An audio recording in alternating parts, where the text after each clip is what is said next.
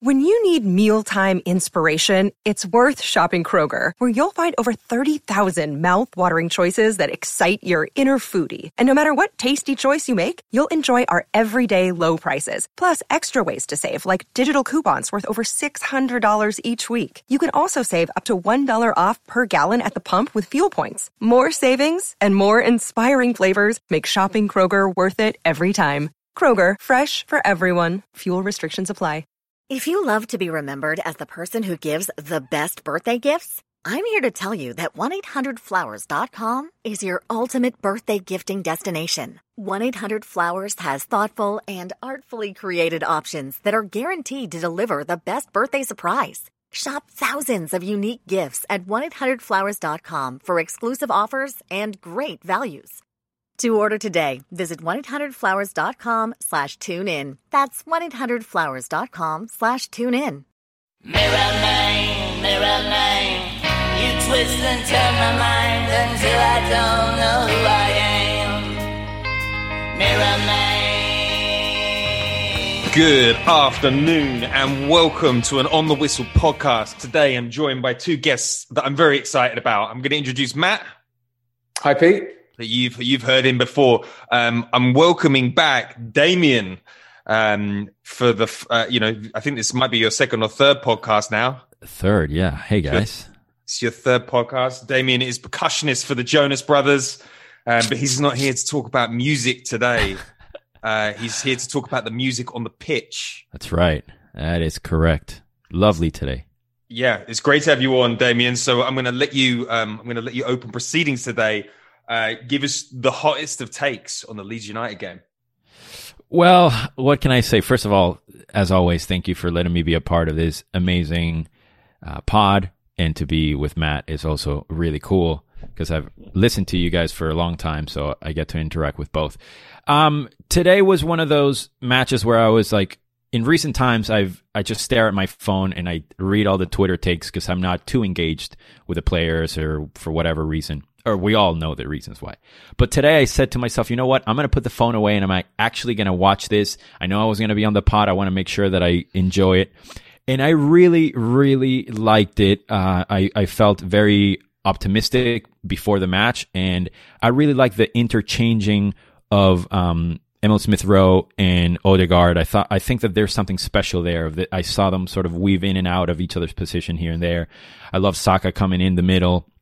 Um, so I just loved it. I love the youth. I love that whole um, generation coming along, and I, I just think it it made me forget about Xhaka, right? Which is like the bane of my existence as an Arsenal fan. I've never liked him. I respect him, of course, to get to that level and wear our shirt, all that stuff.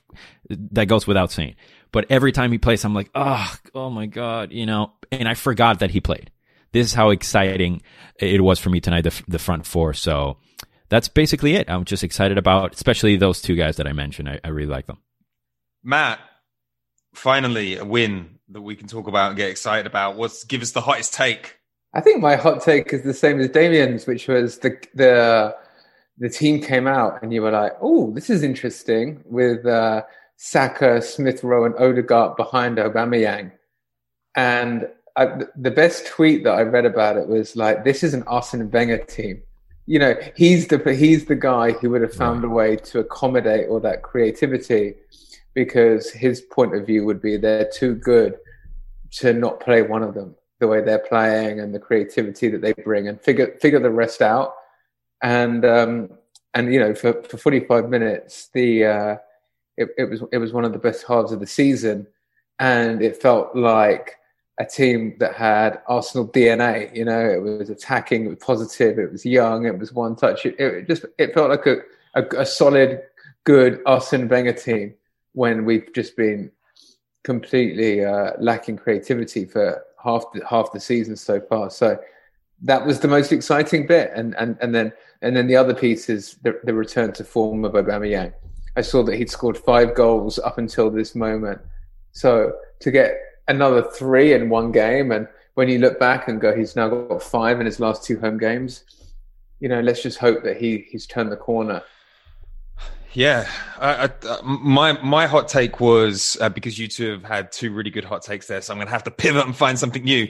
But my uh, my hot take was like you know, I, I was watching the United game um, before, and Harry Maguire came out and he said, you know, we have five days to prepare, so obviously we're disappointed. He said five days is a long time this season to you know to have to train, and I I, I was really interested to see you know how my agenda stacked up because my my thing with Arteta is he's a very good coach, and when he's given time with players, um, he's able to to come up with interesting things. You know, we saw it in the cup finals. He's uh, been the architect of some some good wins against some big teams, but we haven't really seen something come off yet. And um, Bielsa's a difficult difficult coach to play against. Like you know what you're going to get, but it's it's still difficult to stop.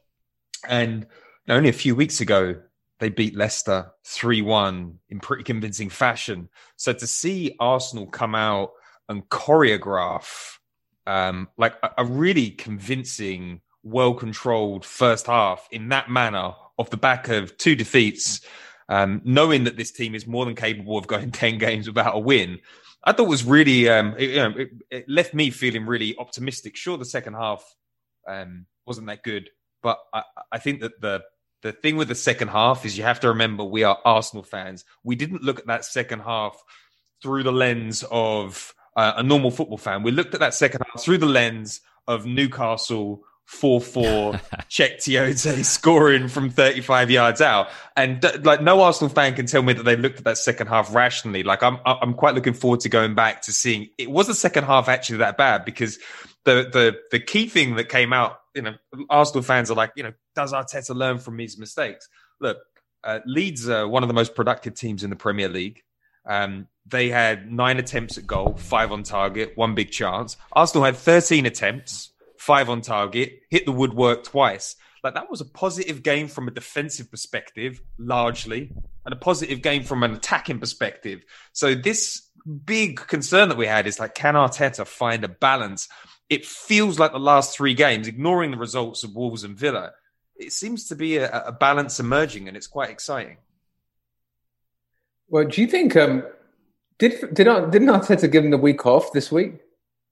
Uh, I don't think he gave him the full week off. Right, he, there were a few there were a few snow days where they couldn't right. do anything. I heard he gave them. I thought he gave them the, maybe the week off. Um, I thought that was interesting because it was almost like a bit of an about turn in his usual like high intensity, let's go and watch like 25 videos this week and really study the team, and maybe a bit more of an acknowledgement that the team may have been down after the last couple of games. They needed a bit of a mental break and, and a bit of uh, one of the things that we don't normally associate with Arteta is necessarily good like maybe maybe good emotional management he can seem like a bit of a hard ass all the time um, so i thought it was interesting he gave them a bit of time off before this and then to see them come out with a with with a with a sort of a fresh fresh fresh perspective.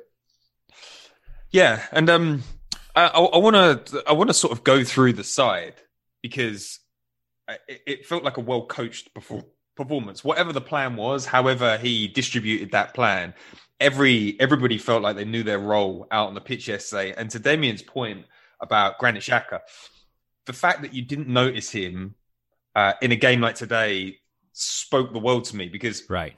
Gra- Granit Xhaka is not built for Leeds. If there is any team in the world he is not built for more than Leeds, I don't know who he is. Um, like high intensity, um, like you know, he's not very good. He's not very press resistant at times. But you really didn't notice him today in the best of ways. So I wanted to sort of um, like go through the side and talk about the things that we liked. And um, like we've got to start. We've got to start with Bukayo Saka um, because it, it, he he bullied Leeds at times in the first half. There was um there was a moment when he sort of just walked into their penalty area and it was like he was inviting a bad foul. Um like are we are we starting to move into world class territory with uh, Bukayo Saka or, or or or are we taking that too far? Is that too early, Demian? I mean, again, this is coming from a Venezuelan musician living in LA, and I don't have any, you know, stake at this or for the national team. But when I see Saka, I'm like, is he as good as Jack Grealish and Mason Mount and all these other dudes. And I think he's pretty damn good. I'm just very biased and I'm going to love him and think he has as much potential, if not more than any of these guys. I, I'm not prepared to say world class just yet. I don't even think he's the best player at Arsenal. Um, but definitely my favorite player and, and definitely a kid that I, I think has not only a, a, a full potential ahead of him, but his present, his current form is just outstanding. But I'm just not prepared to call him world class just yet. Matt, as a as a as a hardcore Englishman that bleeds red and white, that's probably gone to England away games at some point, been on tour with the lads. Is Bukayo Saka world class? Is Demian talking trash? Well, first, of, first, of all, first of all, let me say that I, and, and I'll probably get panned for this, but I don't give a shit about the England national team. And I, I, I haven't for 20 odd years. I think they're a complete waste of space. Uh, and I just, and I know that sounds terrible. Um, and people will probably pan me for it, but I just find it too hard to go from hating Harry Kane to suddenly cheering him on in the summer tournament. Right. Right. It's just too much for me. Like, like if you would I rather England won the World Cup or Arsenal won the League Cup? I'd rather Arsenal won the League Cup. Uh, it's, it's, just, it's, so I should just put that out there. From it's from for championship start. fans. England, yeah. England is for championship fans. You go, you go to an England game, and it's that's what it is. do I do I love the idea of England winning the World Cup and Smith Rowe and Saka playing starring roles? Obviously, but there has to be like the coming together on those two things. So I think I actually got a message from um, a really great friend of mine who's a Chelsea fan. He was, you know, taking a front from uh, I think it's Matt Scott saying that you know Emil Smith Rowe and Saka are generational talents, and I think you know we live in a world that's full of hyperbole, and everyone's either the worst or the best, and it's like, do, are, are, they generational talents? Um, well, not yet. Uh, could they become so? Maybe. Uh, they've certainly got everything. It seems to maybe get there in three, four, five, six years time. Um, so no, they're not world class at the moment. And the reason, you know, I think, you know, how can you be world class after you played 10 games in Smith Rowe's case? Saka, world class isn't five Premier League goals this season. World class is 17 Premier League goals this season so far, or 15. So they're not world class, but uh, what's what's really encouraging is the rate with which they're improving. That ability to combine like huge amounts of skill and but also huge amounts of graft and you know they've got they've got something about them. Um, I thought, and I know this was about Saka, not Smith Rowe, but the assist from Smith Rowe for Aubameyang had a bit of everything, and that it had like he fought for the ball, sort of put, shoved someone over, an incredible piece of skill to get the ball onto his foot, a little bit of maybe luck, to, but, yeah. or just a, a brilliant, a, a, brilliant pass slash bit of luck. Um, but so they've got all the stuff in their locker, but you know, I sort of go, uh, and I think that was a great comparison. It's like, are they better than Jack Grealish? Not at the moment. Jack Grealish is great. I think. I think he. I think he's. He, he, he, he's. If anything, you know, the same same level as Saka, if not slightly better than Saka. He's been around for longer. Um, I think versus someone like Mason Mount, I think they're accelerating past Mason Mount because I don't think Mason Mount has been necessarily given the same chances. He hasn't been given the same run and and and, and sort of uh, and maybe just I think they're developing faster than him right now, and that's the exciting bit. They're developing really really quickly. Um, but we'll have to see. It's like Jack Wilshere. Was he world class? Seemed like he was on the course to be, but then he got overplayed and never recovered. So I think we have to try and get out of this. We've got the best player in the world. They're generational. They're this, and just try and get back to a sense of normality, which is if this was the Invincibles team, they'd be like coming on as the odd sub and cameo. You right. know, it's it's just a sign of how how far we have fallen. They are so head and shoulders better than everyone else. But that's not to say I'm not excited. I am. God, you, you both poured a bucket of ice on my dreams.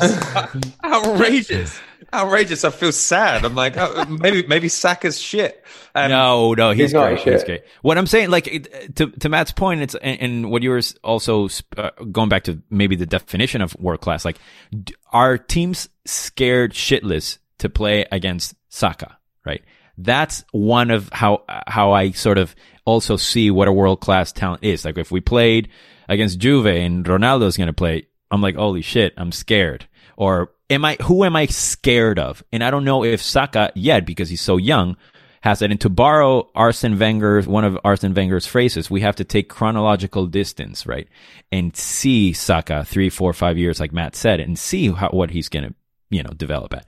But I don't see him the way that I saw Messi when I first saw him play, for example. Yeah, I love I love that. I think there. Do you remember those players that when you get it, that it doesn't happen very often, but it's the teams that when you get a free when they get a free kick and that player stands over the ball even before the even just as soon as the free kick is conceded, you're like, oh Yeah, no. Oh my god. Yeah. because it's like you know, it's like Ronaldo, Zola, like those those players who have just been there and done it and consistently have those ratios in terms of the way that they take chances and and players like that. So that's that's that's where that's where we got to get get them to. But there was something that was sort of Henri esque in the way that Saka didn't get the pen with VAR, but rather than be like, "Oh no, I didn't get the pen," it was just like, "Fine, I'll win another pen." Right. You know, right. five minutes later, and that was that was Henri esque in the way that Henri would would would would take umbrage at decisions and then just go and you know smash it down people's throats five minutes later, Yeah, which is what world class players do. I, I when um when he didn't get that penalty, and you know, important as well that we talk about that penalty at, at some point because that was a that felt like a bad decision to me. But uh, I felt victimized at that moment. I was like, "This is it's not going to be one of our days. This is terrible. It's a conspiracy of referees against us." And I, when I was feeling those emotions, I was really hoping that Arsenal weren't going to feel them as well because we do have a tendency as a as a as a club to feel sorry for ourselves, and especially in that particular moment, if we had for it, it, it could have gone off the rails. Um, but back to you know back to Saka and his his ability uh, and you know surrounded by those those front three players we're starting to get to the point now where it feels it's starting to look like a project youth operation. You know like there's a there's a box of talent and sometimes you shake it and something magical happens and everything comes off and it looks exciting and obviously there are going to be bad days. But Jack Grealish is what 26 years old you know looks young but he is 26 years old and he's only just started to come into into prominence now. And i don't think it's an exaggeration to say jack grealish could easily play for a club like madrid and look exciting. You know if he had a sexier name people would be making those sorts of links like he's going right to the top but I, I think for like you know back to Matt Scott's tweet earlier, he tweeted Smith Rowe has 0.53 assists per Premier League game in a team that before his introduction had scored 12 goals in 14 games. He has an 86.6% pass completion rate, phenomenal for a number 10, makes two tackles or interceptions per game. Again, massive numbers in this position.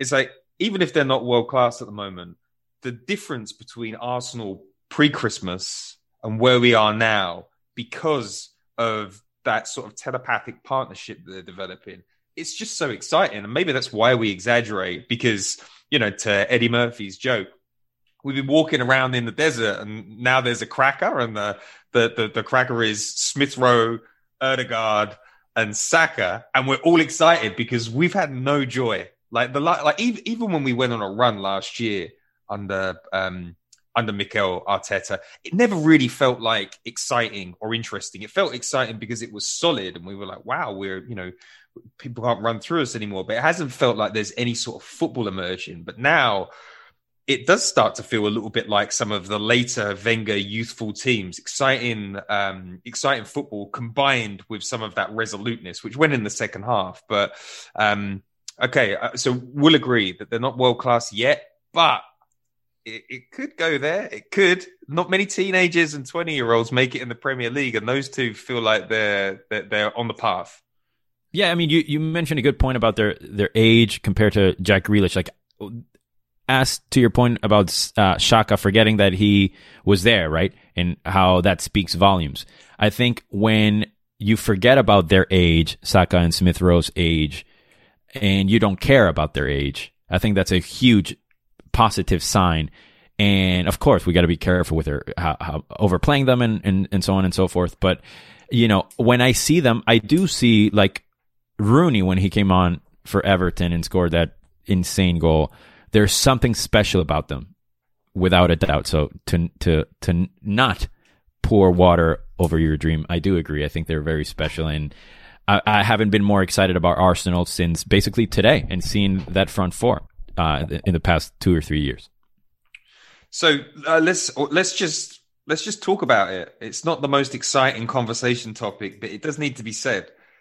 Danny Ceballos and Granit Xhaka are not the most mobile of midfielders, and I think everybody was a little bit worried going into the game today that we were going to be um, that they were going to be targeted. But Ceballos and Granit Xhaka today did a. I thought they did a phenomenal job for most of the game. Like their positioning on and off the ball was good. Um, their passing was crisp. Granit Xhaka got an actual assist Granit Xhaka found himself through on goal at one point. I mean, he fell over, but it's, it's, it's besides the point. Um, Matt, what what do you think changed today? Why? How, how can Granit Xhaka and Danny Ceballos survive against Leeds? How can they look normal? I think it was just a game that went for us from the first minute, and they just couldn't really cope with us offensively. Um, I'm sort of wary of reading too much into Xhaka and Ceballos because we sort of know what they both are, which is um, most of the time they're all right. Uh, it's just the moments when they're not all right that that are the problem. Ceballos, I think, is. I was having a bit of a disagreement with a friend of mine on WhatsApp during the game because I personally think we should just give Ceballos back to Real Madrid. Um, I think the idea of spending 22 million on him is crazy. Um, when he's just been unable to string more than like a good perform two, two he hasn't been able to string two good performances together um, all season. But he did well. He did he did he did pretty well today um, in Partey's absence. And then Xhaka, you know, it's like he's just one of those players who he's been a bit of a lightning rod for fans. It's sort of a bit unfair, in, in my opinion. He's he's he shouldn't necessarily be a starter, but he's a he's a pretty solid player. But you know, and I, and and this is one of the things I sense from you, Pete, which is like it's Leeds and it's Bielsa and it's hard to play against. It's also Leeds, you know. They were in the championship last year. They're not that great. Um, they're uh, sub. They're they're not a team that we want to be anywhere near comparing ourselves to. They're a mid-table team at best, and I think that's the level of Xhaka and Ceballos. So against them, it all it all came came to plan. Sorry if that's uh, damning, but they're not that great. You know, look at look at the look at the players on that team sheet. If we can't, if Xhaka and Ceballos, Real Madrid, and thirty-five million dollars, our captain is, you know, it, it's their level. Demian, uh, I, I'm I'm I'm I'm shocked. I'm sh- Matt again. I'm I'm shocked. Leeds United like comfortably beat Leicester a few weeks ago. Look, and don't don't pretend to me that either of you two on this call went into today's game and you were like, you know what, Leeds they're a fucking shit mid-table team. Everybody, oh, no, no, no, no, no. Today. absolutely. Everyone not. was like, this is this is a this this is a worry because no. we lose this, which we easily could. You know, they're going to come, they're going to rattle us, they're going to shoot from like on site. Um, and we controlled it. And I know that Leeds um, are up and down, but they're they're more than capable of e- either losing six two like they did to United, or or or turning you over, like especially against the big teams. So I, I you know I don't want to underestimate the performance today, especially off the back of the last two games. I agree. I, I, I mean, I think Matt brings a, a very interesting point about them, quote unquote, being just Leeds, whatever that means. The same way that people can say it's just Arsenal because we are mid table. We're 11th or something like that. So I understand his point. I respect it. And I do agree more with, with you, Pete. I mean, I do see Leeds because I see Bielsa and I see how amazing he is. And the reality is that whether we all agree or not, if we all see it or we don't see it, there is this aura that is something magical, that's special, that people buy into and the players buy into. And I, I was very shocked when, when I saw Xhaka uh, play the way that he played. And again, I mean, full disclosure, I know that he is a top professional. I have nothing against the guy as a person. He's achieved the dream, which is playing for Arsenal and all that other stuff. Of course, he deserves to be there. Same with Willian and any other player. We can get to that later. But there's something about this aura of Leeds that I, with you, I agree with you. I didn't think that it would be his best match, both figuratively and literally, and I was so surprised. And I, I do think that Leeds played really well. I, I, I didn't think that uh, that we we played them on an off day. I think it was one of their normal days, but we didn't allow them to get to that gear, and then we played at a higher tempo and and were able to to score those early goals, and it was great. So, yeah, I I, I think that I, I thought that, I thought it was a good result. I thought um, I, I don't want to read too much into Granit Xhaka um, playing well, and I don't want to talk about it too much because I don't want to give Edu any ideas that all of a sudden Granit Xhaka gets uh, a little seven a little seven year deal. But um, some some uh, uh, uh, like let's talk about a big performance and one that we've been waiting for. Um, Aubameyang, his first hat trick for Arsenal. Was that correct in the Premier League? Yeah, yeah, like um, uh, unbelievable. But um, I, I think that we're all a little bit worried about Aubameyang. He's had some family problems. He hasn't looked mentally sharp um, all year. It's almost like there's some sort of um, like pressure was relieved when he got that that deal, and he's taken his foot off the gas. And he certainly didn't look good when he came on um, against Villa. But we we we kind of it looked like we got given the keys to what it's going to take to keep Aubameyang relevant for the next two and a half years today. So we surrounded him with runners and technical technical players who can create. Um, I, I don't want to say it was like we turned him into a fox in the box, but they we, we gave him something he hasn't had for a while. Um, like Matt, what do you what did you think of the Aubameyang performance, and does it speak to where we're where we're heading as a as a club? It was a great performance. Um, it was exactly it just it was Aubameyang of old. It was basically the bottom line, wasn't it? Which was, you know, didn't dominate the game, but just snaffled up his chances, and there was a confidence to the way he did it that was immensely gratifying. So look, it's great to have him back, and we've got him. I think he's a great guy. We've always loved him, you know, and it, things went a bit south this season. It hasn't been great since you know the very beginning of the season. I mean, I don't know what was the cause of that. I mean, increasingly it looks like it may have been off-field stuff. I sort of hope it was off-field stuff in a way because it would mean that once that's sorted, we can get the old Aubameyang back rather than just a, a, a slump in form that he's never really had in his career. Um, but he looks he looks fit, and it could be that. It could be the fact that we've just got better players creating chances around him. Like, who wouldn't want to be a striker with Odegaard, Smith Rowe, Saka, you know, all, all, all, all creating chances? But it feels like a really mobile system that's of purpose built for someone like him. And I thought he, he was, he was fantastic and just looked like a complete striker up there. So it's good, good to have him back. And, um, and I think every the fans have come out of lot, of, it with a lot of credit. I think he's come out of it with a lot of credit. You know, it's what do, what do you mean? What do you mean by the fans? I just think we we it's really Arsenal fans are notoriously fickle, and we always get on people's backs really quickly. And it was sort True. of disappointing how quickly we got on Aubameyang's back after literally what was it? I mean, this, if this was 10 bad games, well, not, not, even bad games, just 10 games without really hitting his heights. And suddenly we're all saying giving him a contract was the worst thing we could have ever done.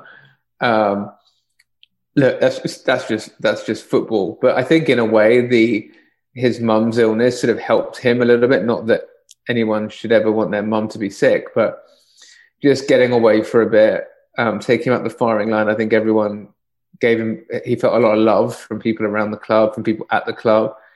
I think the sense that nothing is more important than your family. I think that I think he came away feeling a sort of a renewed sense of loyalty with Arsenal, um, and he's come back and is repaying it. Demian, what do you think is um, what do you think the, the secret formula was? Do you think it's uh, do you think he's just been carrying a, a burden, or do you think that it was a system thing, or something else? I think I think it's a combination of of a couple of things. Matt said it perfectly. Um, I do think, if I can be slightly cynical, if that's the right word, but we can't forget we're going through a pandemic, and people experience things differently.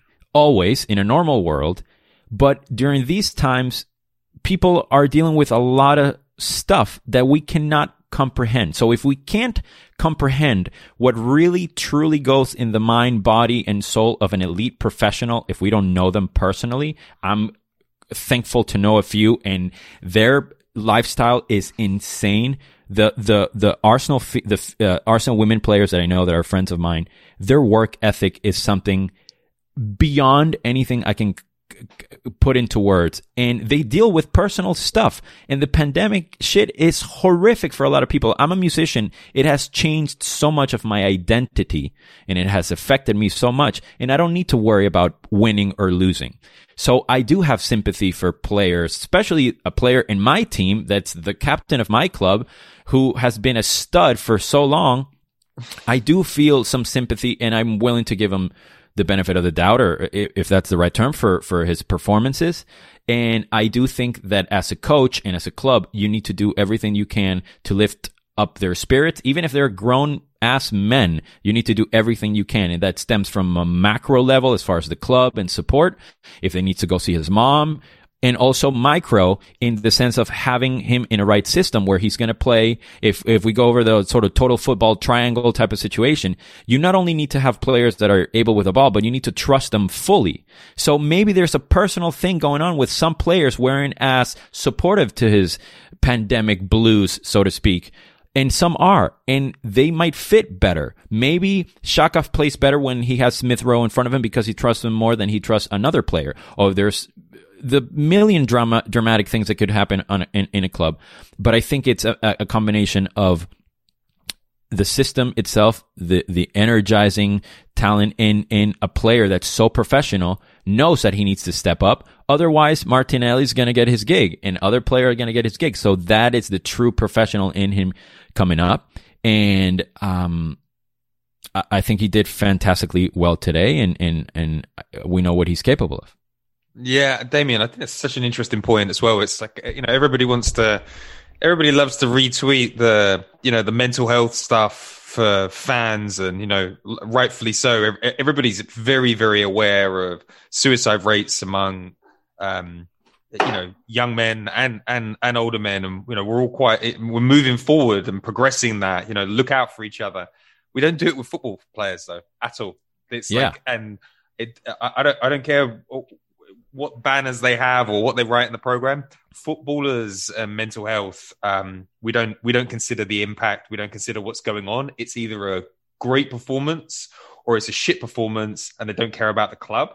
And I'm just as guilty about this. I I only look at um, performance through one prism. I don't know how you I don't know how you change that, but I, I do think Matt's earlier point like the fans knew something was going on, and they were given the, the, the right information, and that sort of framed how we dealt with it. Right, the back of it, you know, we'll still whinge about um, a bad performance, but there was definitely a bit more forgiveness in the system um, for Aubameyang. I also think part of that comes from him having a history. You know, it's not it's not normal for him not to be scoring goals, and you right. kind of you, you, like, what Matt matter, said, yeah, yeah. It doesn't matter how often, uh, like, doesn't matter how, how his body fails him over the next three years as age catches up, he'll always be able to score goals. So when he's not scoring goals, you know something's not quite there. So it was um it was great to see him um great to see him get three goals today. And but uh, the more exciting thing is like I like the solution moving forwards. Like Lacazette brings those um, technical players into the game, but he doesn't really score goals. And then Aubameyang um, becomes the focus point for those creators, and then they do all the running around him. But actually, I mean, in fairness, like he drifted out, he came back in. Yeah. Um, he caused all sorts of problems with his off the ball um, work today, which was um, which was exciting. So, do we do we think that this is the tipping point? I think his confidence just seems so much there. You know, like the step overs for the first goal was. Yeah. You know, he's been drifting through games. You know, it's like that was a different type of body language uh, that we saw from him today and that we saw in the last game as well. So, and then you, that shot that hit the bar that could have been four. I mean, you don't take those shots on first time if you're lacking in confidence. Yeah, and uh, uh, uh when the game when the game opened today, and um, uh, Bellerin skied that shot early doors, I was like, "Is this going to be yeah. another game when no one can hit the target again?" Uh, okay, let's move on to uh, let's let's move on to the next topic. Martin Odegaard I mean, imagine getting your first start against Leeds of all teams. You know, if you're being accused of uh, by Zinedine Zidane of not doing your your bit for the defensive structure of the team, Leeds sure is a, a baptism of fire. Like, how, how do we, Demian? How, how do you think he fared? I love the player. I think he was outstanding. There's something about the guy like oozes class, and I think players that have something to prove, uh, obviously, are great. And we can discuss why he has something to prove and why that's a motivation. The same way that when the fans aren't there, some players excel, some players don't excel when the fans are are there. I think he fits really well with the team, and I see him as like I was saying with Smith Rowe, this interchangeable thing that they're just hungry players that are uh, are are not selfish, and that's what I want in my team. It players that are open to playing in different positions or doing what it what what they're called to do and doing it well and, and committing and, and and having intention behind it. Um, and he fits everything for me. I think he has he's the right right size. He's two footed from what I can see. And, and I just love his positioning. I love that he goes in for a tackle and he might want to play in the number 10 role and he's not doing it. So he doesn't care. He just still does what he needs to do. I know it's only been like four or five games, but I really like him. I rate him very, very highly. Matt, how did you think his, uh, his first full performance went? Yeah, I thought it was great. Um, I think just instinctively, just feels like comfortable on the ball, he passes the ball and then he keeps on running. He feels very much in the mold of like the Smith Rowe, Saka. Like he, he feels like the the new ethos of the team is something that he he fits in with, which is great. Um, he's the right profile. I mean, my biggest fear is that he does well and then we have to give him back to Real Madrid. uh, right. You know, it's like it, it, it, it's hard, but he is, and without bringing it up too early, but he's everything that like a Willian isn't in that uh, he he quickens the tempo rather than slows it down. Yeah, he's um it, he's just the exact player that we needed in that position. He's not a big, you know, like we if we'd signed Isco, everything would be he'd be the focal point. Yeah, we didn't yeah. try and sign an older player who was the solve. We added um we added a jigsaw piece. We added someone that was going to complement and I, I, I, like his flexibility as well. You know, he'll pop up on the left, he'll pop up on the right, and Saka, Smith Rowe, and Odegaard together. They're really difficult to mark because you just don't know where they're going to appear. And right. what I like about Odegaard, that I like about Smith Rowe, and I think Saka said it in the week. It's like uh, he goes hunting. He goes hunting for the ball and looking for the opportunities. It's not like you know sometimes like Nicolas Pepe was kind of guilty of it. Like if things weren't going exactly to his specifications, he's completely missing. But now we've got three players with um, the, the, the sort of the, the, football intelligence that we need um, in, in a game. That if if if if things aren't going to plan, they can chop and change, and they can be moved into different positions to really get the max out of it. So I was um I was really impressed. It was it was a little bit muted, but I feel like he's feeling his way into it. You know, I think he wanted to come out of it without making a big mistake, right?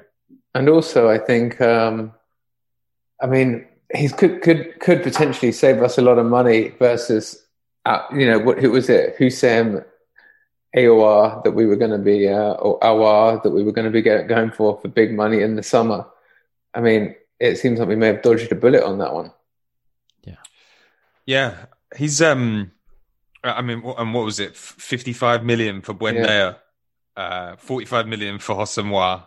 Um, yeah, I'm, I'm, I'm happy, and I think he's only got two years left on his deal at Madrid, and I think the the hope the hope from the people at Arsenal is that he likes it at Arsenal this season, and we get him for the full year next year. By then, hopefully, there'll be more fans in the stadium, and then money will start coming back, and, and we'll be able to go and sign someone on a more permanent basis. But if he likes it and then there's a year left to go on his deal, he's not a 60 million pound player. Yeah. He's a he's a 30 million pound player. I guess the worry is that you don't want someone like City, Spurs coming with a big fat checkbook. It's not going to be it's not going to be Spurs, is it? It's, uh, no, it's not yeah. going to be Spurs. Let's be honest. Um, I think uh, one of the most interesting things, and we, have got to talk about the elephant in the room, is the Willian thing, um, because I think the best tweet that I saw on that is it was from Arsenal that said he's basically kryptonite for Arsenal. and He's- the game changed at that point, didn't it? he's kryptonite for he's kryptonite for any sort of game, but he's also um, you know he's he's Arteta's crack cocaine, isn't it? He just cannot he cannot put down the Willian. It's like he's and uh, what what I, what fascinated me to today is you've got Nicolas Pepe who has had like a really really good run of games. I mean, I know that he's not he's not complete at the moment, but um, I, I think that he's putting a lot of effort. He's got a lot of energy. He's st- starting to find his mojo a little bit. So he could have done with those 30 minutes. Martinelli had a stinker in the last run out. And now it's starting to look like it's okay for William to have bad game after bad game after bad game. But Martinelli, you have one bad game, you're out for six. And it's like this weird sort of thing that Arteta has where young players are punished really harshly for one bad performance. But senior players who he's invested a lot of money in, they'll just keep on getting runouts. But uh, the, the question I have for you, Demian, on this one: Did Willian did Will, did William come on change the game, or was the game already heading in that direction where Leeds were going to have a bit of joy for 20, 30 minutes? I, I think the game was going to head in that direction anyway. I don't blame him for the two goals. Obviously, he had nothing to do with them. I think maybe the team spirit might go down or whatever, more the fans, but uh, I don't really. I don't really have a strong position. I, I thought he was stellar at Chelsea. I thought he was when he played at Chelsea. I loved watching him play. I thought he was outstanding, and I was actually hopeful that he would do stuff positive things for Arsenal when he came in. I still believe that he might. Uh, the same Arteta that has faith in him is the same Arteta that has faith in Odegaard and Smith Rowe and Saka. So I, I don't think I, I I'm not saying anybody should agree with me, but I can't have it both ways. It's either Arteta knows what he's doing or he doesn't know what he's doing with including Xhaka, with including Willian or whatever. And I do feel that I would have liked Pepe, who we've spent so much money on, and we've finally getting a tune out of the guy consistently. The logic says, well, he should have played, but maybe he doesn't defend the way that I don't know, Willian in theory, Arteta thinks can defend, and maybe we would have tied the game, and maybe he would have made mistakes. I don't know. Uh, I I I defer to Arteta more than than Williams worth or my opinion on the player um, because it's one of those things that it is what it is. It happened. He came on. We didn't lose the match. Next, you know. Yeah. Matt, I- do we just uh, we just got Pavlov's dogs association with William that when he comes on, things go badly, and it's maybe a bit unfair. What do you I'm think? trying, I'm trying to stop myself from that, but I don't know if you've been following the news after the game, but it's looking increasingly like David Luiz is going to be offered a new contract. That's sort of the noises coming out of the club. And it's just like the two things that bothering me the most is why are we giving minutes to Willian and not Martinelli?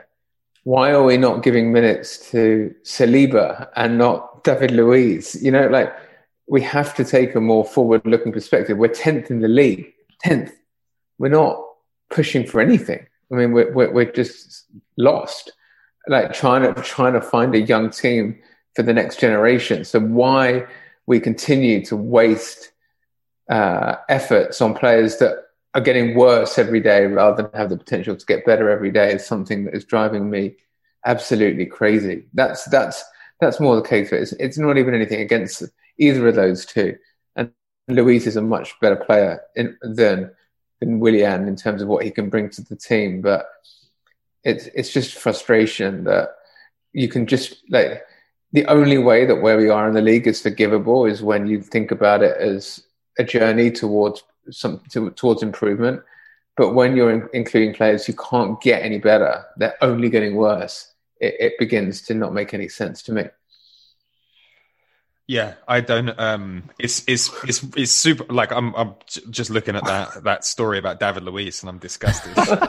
I do, and it, and th- this is the thing. It's like all it takes is three good games, and Arteta's like busting out the contract for for David Luiz. Because It's like- because at the end of last year, he was basically banished for being disruptive, and now this is this is the thing I don't understand.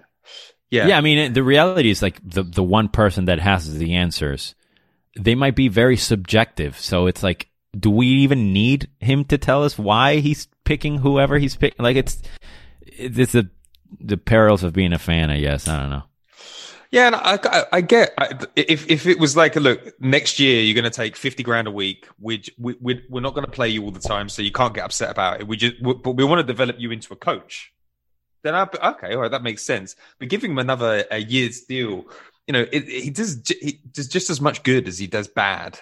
Um, he's inconsistent. He wasn't good enough for Chelsea, and that's a you know it, it, he'll probably be on 160 grand a week again. I'm going to say something that for every you know for the little credibility that I had, now it's going to be gone. I think that he should play in Xhaka's place. Uh, I think we should get another center half and just have, if we need somebody, I'd rather have Luiz than Shaka. That I know it's crazy. That's just me. Maybe because I'm Latino and I want to have my South American brother out on the pitch uh, as a number five and evolve his his game. Um, but maybe there's something about that um, that I don't know. I'm just trying to make this as good a news I, as possible, but I can't. I, really I can't. think that if if uh, you know if Arteta gives David Luiz another year deal, I think that it will just show that he didn't learn anything again. And it, it, feels like everything that he, it feels like a lot of things that he tries to push towards is about how he gets more 30 plus players in his, in his starting 11. And uh, like the, the Willian decision today, it, it shouldn't be a conversation topic. We're winning 4 1.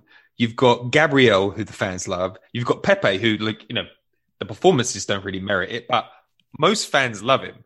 And at least he's like what 26 years old. There is a there are upside to him, and he plays Willian over and over and over again. And it's like Edu should be in there. I know that Edu is part responsible for Luiz and Willian, but Edu should be in there and say, no, this is this is not what we're working towards. We're not going to finish top four this season. Um, so stop playing him. I want to uh, let's get some minutes into Martinelli. Let's let's get his fitness up so that he's there for the big games, and we we pick his confidence up, and we don't look like we're just punishing uh, junior players for making junior mistakes when senior players seem to get away from it. So it's um, I hope that the the independent's not exactly a reliable source when it comes to that. And you've also got to remember uh, a lot of these stories are to put pressure on Arsenal you remember the uh, just before the Manchester City game, uh, Kia went out of his way to put pressure on the club, and, and then we caved. So I think that these stories are to Im, Im, like to push the press into asking Arteta the question in the press conference. Because remember, uh, you know, Mustafi was getting a new deal. That didn't happen. Two weeks ago, they were asking about Lacazette getting a new deal. I'm hoping that all of these conversations are waiting until the end of the season. And this year, instead of giving those deals, he says, sorry, fuck off, time to go. Especially, it wasn't the story at Christmas that William and David Luiz were trying to get Arteta ousted. It's like, don't, don't be a cuck, Mikel. Get him out. Be ruthless. um, so the overall um, a, a, good performance, a good win. We're now head into the Benfica game, followed by a, a host of games. Like uh, as we see out the podcast, like how, how, are we feeling about the next batch of games? Do we think that this is the the start of a run, or do we think this is going to be a choppy, a choppy run into the end of the season? What do you think, Demian? Uh well, to be completely honest, I don't really know. Uh, maybe only Vertonghen on Benfica. I don't know any single player. I haven't really followed uh, the Europa League or other teams from the Europa League this this this season. But in theory, you know, I, I hope that we'll have a a good run out, and I'm confident in just in general. And yeah, I mean, for the next few matches, I do hope that is is uh, is a start of a run. And I think um, from last time I, I checked the calendar, uh, today's match was the one that I was mostly worried about. Um, so I, am I'm, I'm actually very optimistic, especially if they play the same, you know, basically the same top four uh, that we played today. Matt, what do you think? Are we are we on the cusp of something great again? I think Maybe. we've got I think we've got a bad run of games. Um, just just it's just bad luck. But I think those Benfica games. I mean, forget about Benfica. Just think about the travel. I think one of them's in uh, Rome, and, and the other one's in in Greece or something. Um, so insane uh, how far we're going to have to travel for the Benfica games. and then then we've got the worst team we could possibly play, considering we're traveling all the way back from Rome on a Thursday night. So we're not going to sleep on Thursday night, and then on Sunday we've got City, who are the most informed team in the league, and who I can't see us getting anything out of that game, especially having played on the Thursday, and especially having to fly back from you know, from, from Italy. So that's a terrible, terrible game for us. And I can't see us getting any points from the City game. Just, just realistically. I mean, they're beating everyone. They can see their path to the league title now, in my opinion, because Liverpool are so far behind. And I don't think they're that worried about United or, or, and then it's, it, and then the other team, they're probably the close, the person they probably would be most worried about is Leicester. And Leicester is also one of our next games coming up. We beat Liverpool yesterday, 3 1 so, so we've got like a, a, really, really difficult run. And then we've got Spurs, which is just Spurs. It's always just hard. Doesn't matter. Form book goes out the window. So we've just got a really difficult run of games. And I think we talked about it, and it was a, probably one of the most depressing podcasts on record, which is it's easy to be despondent, but we have to look at it as an opportunity and go, if we can beat, frankly, any of those three teams in the league, City, Leicester, or Spurs, it will feel like progress. So we've just got to try and win one of them. you know, it's like that's that's the goal, right? Um, beat one of those teams. Um, Spurs means that everything is always forgiven. Leicester because they're the second best team in the league right now. City, but all of them, it's going to be very hard to win any of them. I'm I'm feeling a little bit more optimistic. I mean, obviously Manchester City feels like a total write off, but I think uh, Benfica finished second in their group to Rangers. I think we'll, um, I think I think we'll beat Benfica, and I think and I think this season we're we're getting to the point where it's a bit like um, it's a bit like Emery, and that it, it, everything is going to become everything's going to begin to look very very focused around the Europa League within the next I think in the next three to four weeks, everything will then be geared towards resting players to give it all in the Europa because I think we'll drop point. We, we, we're not going to get nine out of nine from Leicester, Spurs, and City, which means we're, we're like 13th, 14th in the league because all the teams around us, the teams lower than us, have all got games in hand. So, so we're going to be in that sort of spot, but so it's it's really just going to be could we get into the Champions League with Europa? That's that's going to be the big focus. But it, it, uh, look, Manchester City write off. Yeah. Leicester, I do not think Leicester is a write off by any stretch of the imagination. No, I think I think we can beat Leicester. I think we can beat Burnley. I mm. definitely, definitely think we can beat Spurs because they they they, they look completely dejected at the moment. They can't create anything. And imagine um, beating Spurs and Mourinho gets the sack brother. I know that would be, I, that would be just, wonderful. Oh my god! Imagine, imagine beating beating Spurs and Mourinho staying. I mean, that could be even better. yeah, well, apparently, apparently they're going to give him another point. year. Um, is, That's a good point. He, but then we've got then we've got West Ham, who are giant killers this season, and then we've got Liverpool. I mean, it really is a shitty run, but there, there's uh, Arteta's got uh, like if he wants to be uh, a great Arsenal manager, these this is the the unexpected run of games. You know, drop points against Wolves and Villa, and then go on a run and beat Spurs, beat Leicester, and you know get a point against Liverpool or City. Then we come out of it and you'd be like fairly confident. And I think if we get a few wins in that run, we will be in spitting distance with uh, of the top four. Um, head, heading in into uh, you know into April, and then is- our April run is pretty good this is why the Willian Luiz thing is just drives me crazy because we're actually all on board. You know, we, we no, we don't. There is no better manager out there for us. You know, we don't want to change again. We don't want. We we want a settled focus. We like our young players. Uh, we've given up on. We've got very low expectations. We've given up on this season. We don't care. We don't care whether we get Europa uh, like I, I, personally don't care. I think it'd be better to not be in Europe next year. Um, I know that the finances would say something else, but and that's why it's just so important that he just pushes down this narrative of young players and progress and building the team of the future. Yeah, you know, even getting rid of all the dead wood just felt so great. Like, like, have you ever been? Can you ever remember a time when selling players, giving players away? We didn't sell them; we gave them away. Has been has felt so good. It just shows we all know what the problems are, and just seeing them fixed just makes us feel good. So um, he's just got to. It's important that he keeps the fans on side and doesn't do anything stupid with with Willian and Luiz. I think. What do you think, Demian? I was just trying to uh, remember what calendar I saw that I had completely misread all these teams that we're playing. I had no idea it was as bad. You're Um, shock. It's I was, no, you know what? I, admittedly, it's because I'm I'm such a massive Arsenal women's fan. That's the schedule that I saw right before I came. I didn't even. I have both in in a in a tab on on my uh on a pin tab on Safari because I use Safari, uh, and I saw the wrong one. So yeah, horrible. and um, I but I agree with Pete. I, I do agree with Pete uh fully in in in that that prediction. I think we're gonna hopefully go on a good run, and I rather expect good shit and be disappointed than uh, just expect negative stuff. That's just how I am built, and that's how what I need to stay alive and happy. Yeah, fans will tolerate bad results if it is in the name of growth and progress.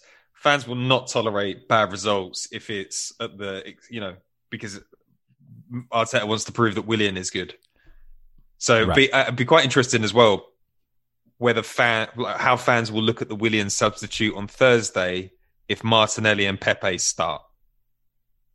And I think that maybe one, that and one thing that I hear all the get lost. uh, sorry to interrupt, but I just want uh, I just want to say that, or was going to say that I hear this a lot on Talk Sport and other places that like the player that has benefited the most from the fans not being in the crowd has been Willian because people would have just like eaten him alive. A lot of people think, and I I, I think there's something something to be said about that. Like I don't know how any of these players would have you know. Uh, been received by the fans, or I, I'm, I'm pretty sure we know how they would have rece- been received by the fans, but I don't think that Arteta's gonna do this for much longer. Or Yeah. I don't. I hope not. let's just hope that he's like it was. It, it was like we're four. We're four up. This this game's done. Let's Right. just give him a little run out, just to just to really really be certain. And then, but if if, if he plays Pepe and Martinelli in the week, then I'll be happy with uh, Willian getting a, a sympathy rollout to try and get his confidence up today. But it- it'd be more Agreed. problematic if Willian starts against Benfica. Then Arteta, uh, then Arteta starts to get himself in. Like, are you really going to die on this hill? Are you going to die on the Willian hill? Because that's Right. that. That'd be the worry. Yeah. Uh, right. Okay, guys. Well, that was a fun podcast. Um, Demian, it was an absolute pleasure having you on. Thank you, guys. My pleasure. And uh, I, I truly respect that you came on with a professional mic. Your voice sounds incredible on this. Yes. Thank you. Beautiful. I can add a lot of reverb right now. uh, Matt, a pleasure as always. We're going to get you a microphone very soon. Uh, and yeah, so if you if you listen to this, make sure you share the podcast um, with your friends. Make sure you give it a five star review on iTunes, and uh, tune in uh, on Thursday, uh, where we'll have a fresh on the whistle podcast, and hopefully we'll be celebrating a victory against Benfica. Uh, so on that note, thank you, Demian. Thank you, Matt. Ciao for now.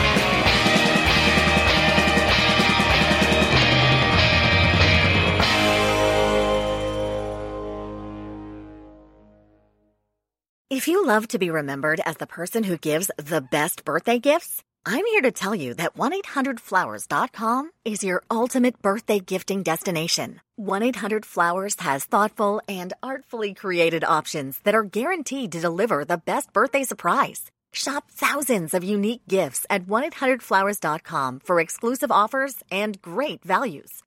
To order today, visit 1-800-Flowers.com slash tune in. That's 1-800-Flowers.com slash tune in. Sports Social Podcast Network.